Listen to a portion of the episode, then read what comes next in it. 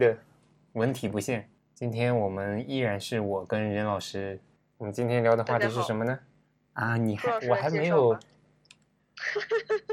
我还没有开始引入嘉宾入场，你现在就开始着急了。这叫学会抢答，这是一门技能。好的，那我们今天的话题是什么？这个还是要你来介绍啊，我只会抢话，我不会啊。行，今天我们可能会聊一些婚恋的话题。今天是，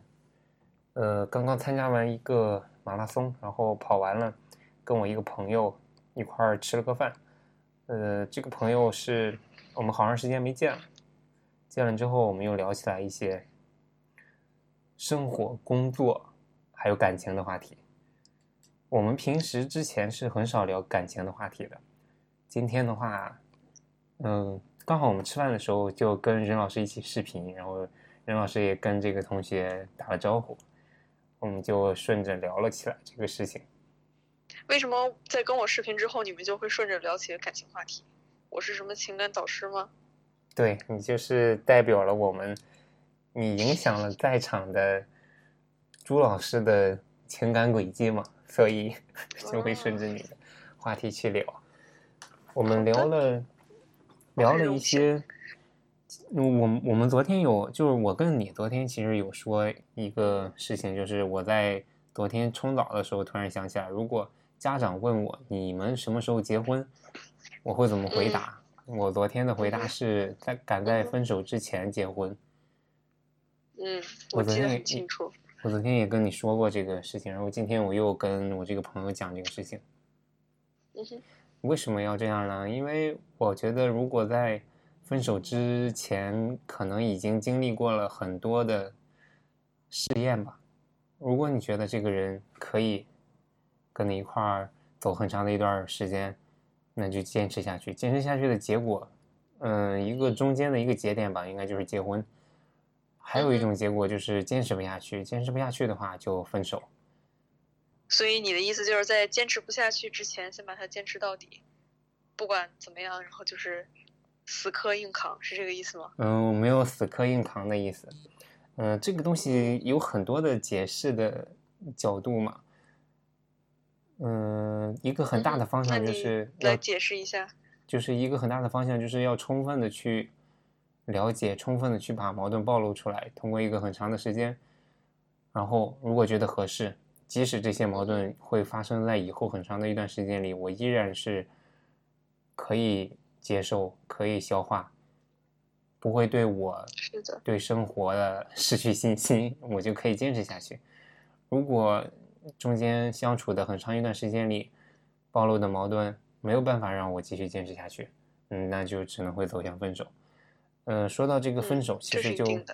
对，说到这个分手，我的这个朋友跟我讲了一个他的亲身经历。呃，哦，再往前倒一下，他为什么讲这个亲身经历？我是因为我在说，你看现在这个结婚的，结婚很容易，离婚也很容易，但是离婚对两个人伤害很大。然后，然后现在的我们这一辈的家长，哎，我们上一期有没有聊过这个问题？就是我们上一辈的家长可能会对谈恋爱这个事情有一个跟我们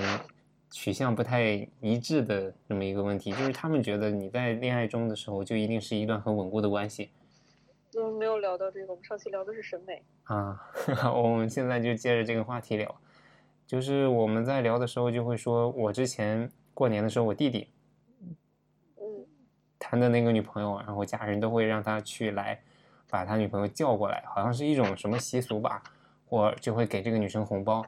然后我问我弟，我说你为什么不叫过来？嗯，我弟给我的答案就是，嗯，我不原原我不原话叙述了，我我就是翻译一下吧。他的意思就是，嗯，这个还没有到那种那么稳定的一个关系里。然后还没有跟父母的期望值匹配到一起，父母的期望值现在有点过高，然后他们现在关系还没有达到这样一个程度，所以他没有让那个女生过来。当然之前也见过家长，但是没有走这种过年的时候去家里的这这种一个流程吧。我说的我说这个的时候，还顺带说了一句：“你看，如果他把他女朋友叫过来，给了红包，如果以后分手了，嗯，是不是？对，有点尴尬。对这，个但是这个时候，我我朋友就顺着这个话来讲，哦，我我们讲的不是很叙述的不是很完整。我这个朋友是一个女性，然后我这朋友跟我说，是呀，我不就是这样的经历吗？然后他就刚刚经历了一个这样的事情。嗯，我们之前有一段时间没有联系了，我们也平常之前联系的话也会很少去谈及这个问题。但是今天我们聊起来这个事情，他就跟我讲，就是去年的时候就已经呃通过别人介绍吧，应该是跟一个男生确立了那个情侣关系，然后去到了这个男生家里，嗯，不是过年，但是也去到了男生家里，那个嗯男生的家长就给他准备了红包，但是他开始是拒绝的，但是最后还是收下了。盛情难却嘛。一开始去去人家可能只是以一个朋友做客的心态，然后突然收到了一份，算是很意外的一份，也不能说是礼物，也不能说是人家的示好或者怎么样的，因为感觉这种去到那儿给红包，就是一个不太平等，嗯，没有任何缘由的这么一个举动，所以我觉得作为女生，我不知道会不会有男生去到女女生家里，应该不会有这样的习惯吧。所以也是一个单方向的。嗯，作为女生来说，可能觉得自己没有理由收下这一份，你说礼物也好，或者是人家对你的认可肯定，就像你们俩结下了某种约定一样也好。所以，嗯，确实是很尴尬的一件事情。嗯，对，然后这个事情就这么活生生的发生了。到我们吃完饭走的时候，然后在路上还一块儿在那聊，就说起来这个事情。嗯，我说你把钱还回去了吗？他说怎么可能还？对啊，这个应该也不会金额很大吧？这呃我没有问，然后一些很很多细节问题我都没有问，包括这个嗯男生，嗯，家里家什么地方的呀，或者是你们怎么认识的呀？嗯认识多长时间之后去的家里啊？这些我都没有问，哦，一些细节的问题嗯嗯都没有问，嗯就是我们嗯聊起来这个事情，刚好匹配上了他有这样的经历，然后又说到，嗯嗯，怎么去寻找你的恋爱对象这个问题上。嗯。他说他现在是通过家里介绍中间人，介绍就是相当于哦古代的媒婆，但是现在他就 叫他们中间人，然后会给他介绍一些在北京工作的老乡啊，或者是亲戚朋友啊之类的。他说我现在是真的好多都是见了一面，加了微信，呃，没见面，先加微信，加了微信就嗯。打个招呼，就停在了那个打招呼的阶段。还有很多是聊聊一下，我问什么，呃，女生啊，当然是女生问什么，男生就答什么。然后我就想起来，我在刷那个极客的时候看到一个截图很有意思，这个女生问这个男生，呃，哥哥晚上吃什么呀？然后这个人回复的是晚饭，就这两个字。我觉得很有意思啊。哎，这个女生其实应该，当然截图我们不否，就是可能会有那种虚构的成分，但是如果是真的话，这个女生应该是很会撒娇的那种类型。嗯，她晒的是一张聊天截图。嗯，哎，所以其实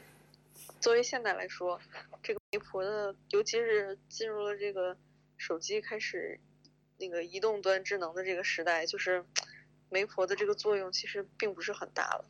你介绍完了以后，俩人互加了微信，你媒婆也不会在中间再起什么连接作用了。嗯，他会有会有反馈，会有一些反馈。嗯他跟我讲说嗯，几乎所有的所谓的中间人，通嗯过中间人的反馈都是说对方对我这个朋友很满意，他收到的消息都是这样，所以这个也有一点的那个反馈的效果。但是这个真实性，，OK，嗯，我们没法保证，他很有可能是说一些官场的话，嗯，就是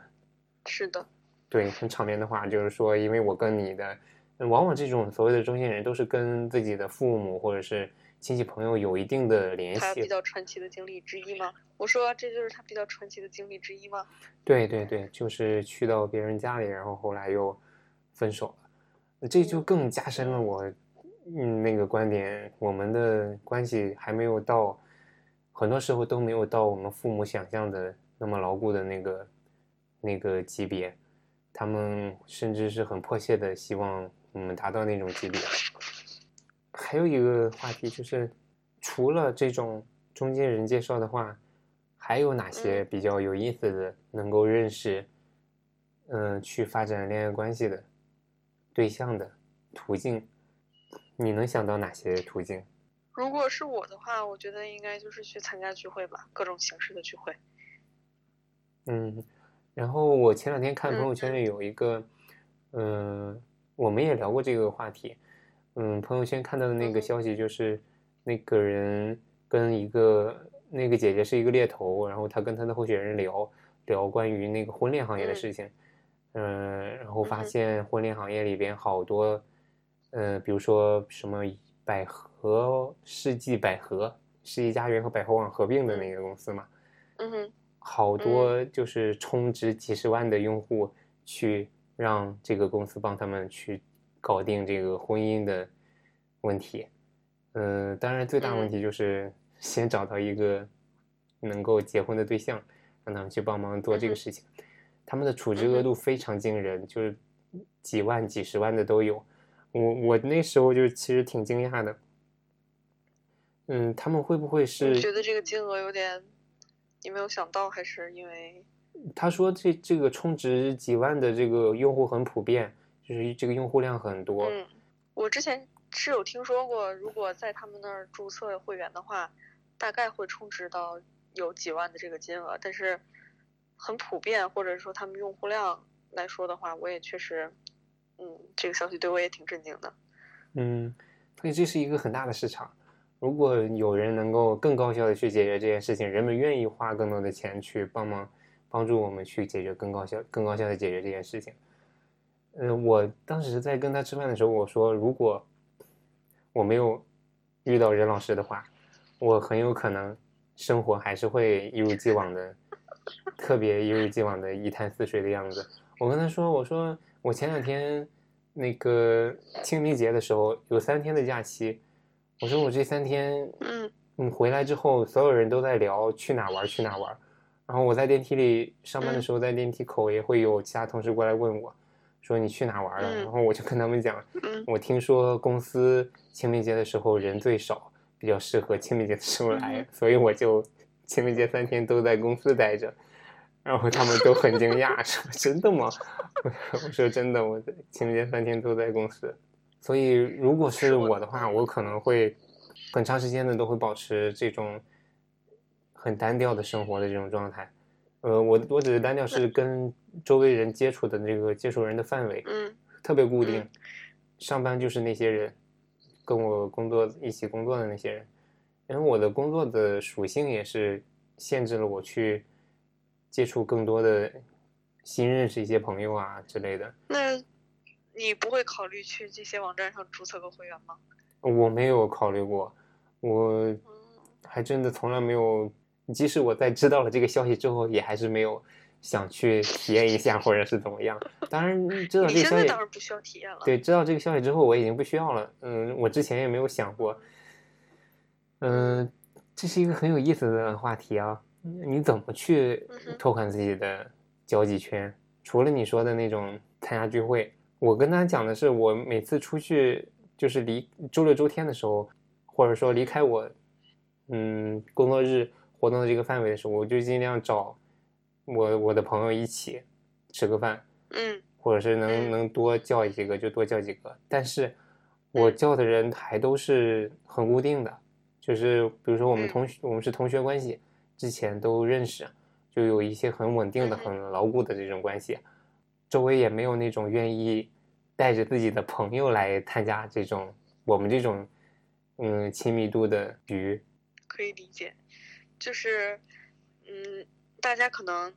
在不同的那个社会关系当中，当然你你跟 A 的关系很稳固，跟 B 的关系也很稳固，但是当你们三个聚在一起的时候，其实大家还是会有不太自在的这么一种关系。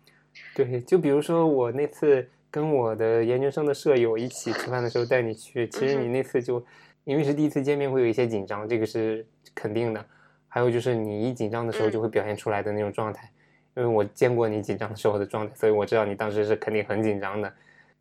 但是我我其实还好，我自己可能没有感觉到我很紧张。他最后还跟我讲说，要让我留意一下自己周围有没有什么好的，嗯，可以帮忙帮他介绍的。我就跟他讲，我的比较稳固的，现在比较稳固的朋友就是我的那些同学，然后我就跟他讲了一下我目前我能够给你带来的那些同学的什么，嗯，简单的介绍了一下，然后我也发表了一下我觉得你们合适不合适的观点，虽然。很好啊，虽然这样可能是在他们没有接触的时候就给他们下了一个定论，嗯，希望是对他们来说是节省了时间，而不是破坏了或者是阻碍了一段姻缘。所以你知道我跟他们我给他的建议是什么吗？大概能想象到。嗯，你觉得这个事情有解吗？就是有什么切实可行的办法？你刚才说的一个是尽量的去扩去参加聚会。还有其他的能够？我觉得还有一种方式，就是我在我们看来可能不够稳重，稍微有一点轻浮的那种。当然，这种情况就是你你真的有的时候可能你是跟熟悉的人一起，只是去逛街，你们没有去认识新新朋友的这个打算。但是你们去到人多的场合，你去逛街，走在某个广场或者是 mall 里面，你就迎面走来或者擦肩而过，你觉得还挺有眼缘的。可能有机会发展，至少能发展成从朋友做起的这种搭讪，其实也是一种很好的选择。嗯，当然，女生去搭讪男生可能更会更不好意思一点啊。教男生这方面去做的可能更多，但是我觉得这个其实也是一个选择。嗯，但这个成功的比例就更低了。我觉得这个比例是是会非非常非常低的。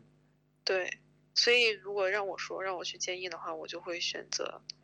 聚会。这么一个方式，所以那些，嗯，比如说在大学里的一些针对学生群体的那种交友的，嗯，小组织或者是创业项目，比如说今天拉着一堆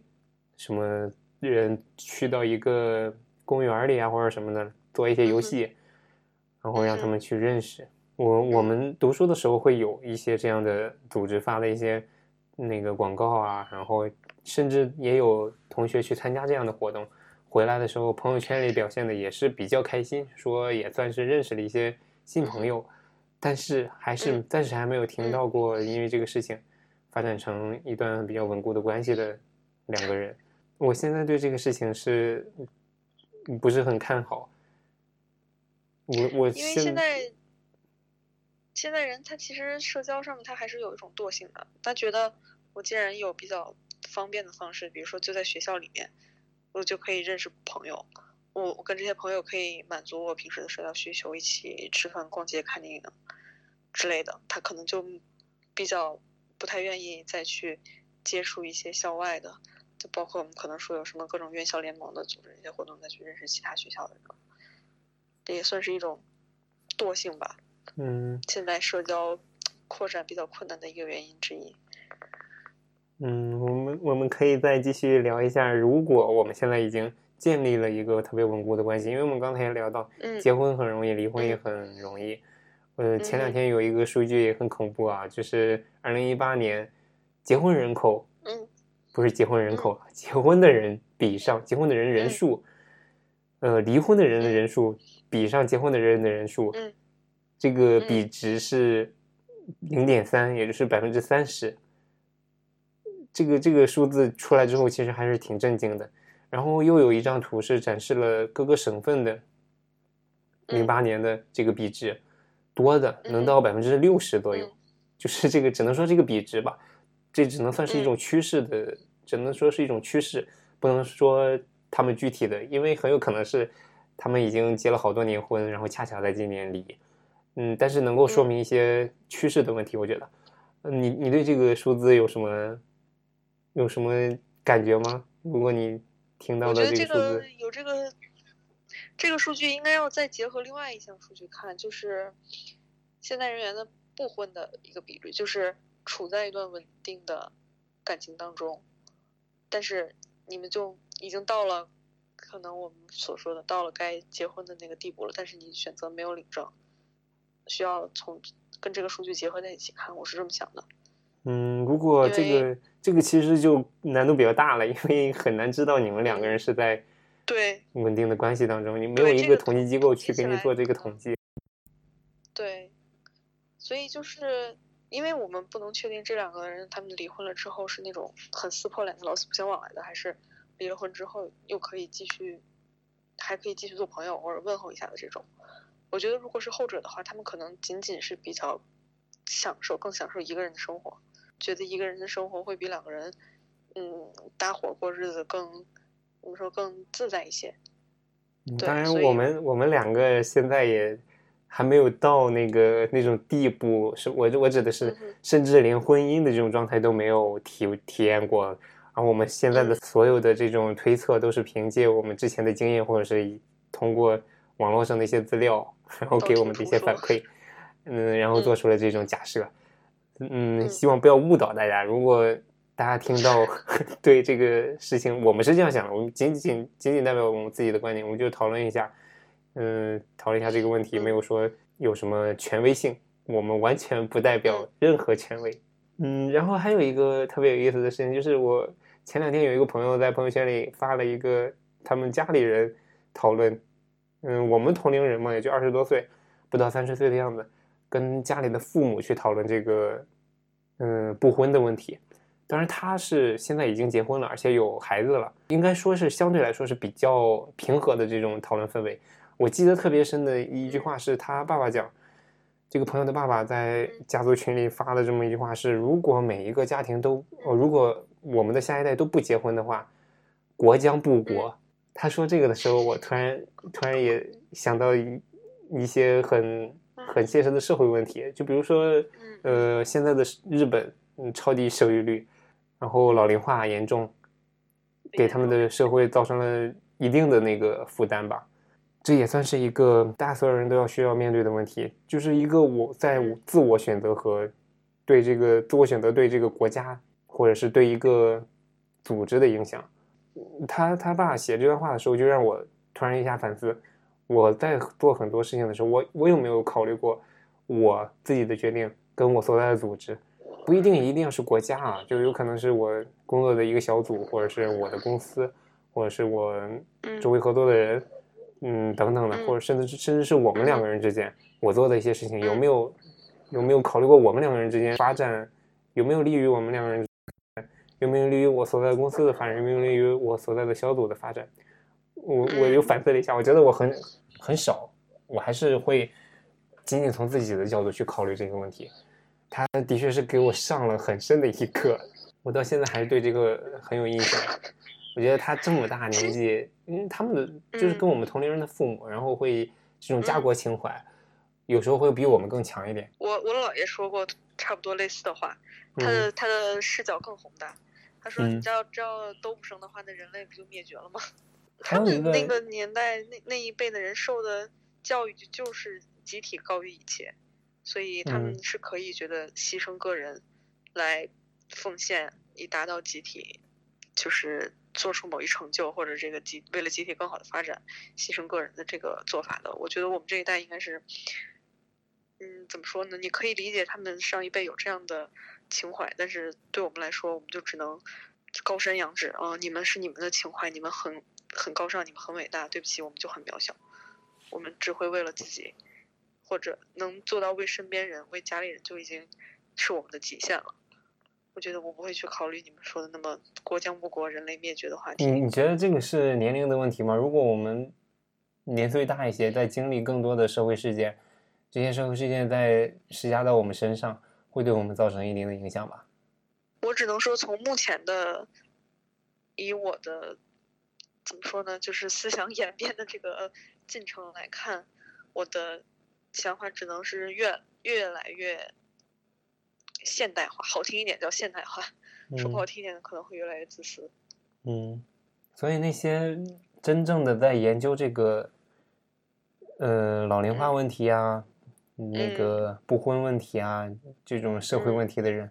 他们尝试着给出的解决办法是似乎是在跟所谓的现代化的思维，呃，其实我们不应该这样讲，很多人还是不认同我我这种思维的，就不婚的这种思维的，就只能讲说，嗯，越来越萌发的这种不婚的理念。嗯，那些那些专家或者是学者在研究，甚至是尝试提出一些解决办法的时候，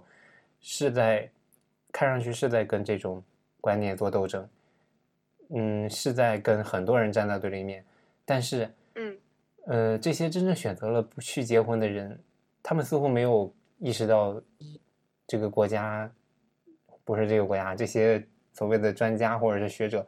尝试给出的一些解解决办法。嗯，这是一个很很有意思的事情啊，甚至是他们两个两方面都没有把彼此看成敌对的，他们都各自有各自的目的。比如说，如果我我是那个不婚族的话，我的理由就可能是我自己一个人养活我自己很舒服。嗯，现在生活压力比较大，成本比较高，我一个人能够负担得起我自己，我不给别人造成麻烦。嗯，而那些。尝试解决这些社会问题的人，他们可能出于的观点，不是说我是为了去跟这些人对抗，而是说我需要解决，这是我的工作。首先，这是我的工作，它能够带来的一定的效果，有可能是使这个国家说宏大一点，使这个国家更繁荣昌盛，使这个我们的社会趋于稳定。他们只能从宏观上来说，你说他们从比较微观的角度来说是什么呢？就比如说，你们就是站在这些。不婚主义的对立面，然后跟他们做斗争，说你们这些就是为了那个破坏一些破坏社会稳定，长久以来破坏社就社会稳定，造成社会稳定社会不稳定的因素就在于你们不婚，然后去站到这个不婚者的对立面。嗯，这现在来看好像还没有特别强硬的这种对立，仿佛还都是在自己在做自己的事情，自己朝着自己的。想法去做，嗯，对啊，就比如说父母催婚嘛，你说他们催婚，如果你你你刚刚说的是那些社会工作者嘛，对吧？嗯，可能社会学家他们觉得利于社会稳定，然后信号不太好了。喂，现在能听到？你刚刚信号就已经不太好了。嗯，现在可以了。那我继续刚才的话题说吗？就是讲到催婚了，我们。对啊，你像父母辈的那些催婚，我们很多的长辈他们跟社会学其实扯不上什么关。系的，你既没有这方面的工作经验，也没有这方面学术背景，那你说他们那么着急让你结婚是为了什么呢？他们很有可能是因为长久以来的传统观念。但是父母那一辈，他们就可能就是觉得这种东西遵循一定比打破要好。好吧，那今天先到这儿吧。我们暂时还没有讨论出来什么结论，但是就是交换了一下观点。那先这样，袁老师现在处于掉线的状态。暂时没有办法说跟大家说再见了，他的手机没电了，那就今天先这样。我们目前可以收听的平台有 Spotify、Google 的 Podcast、苹果的博客，暂时还没有审核通过。今天先到这儿，拜拜。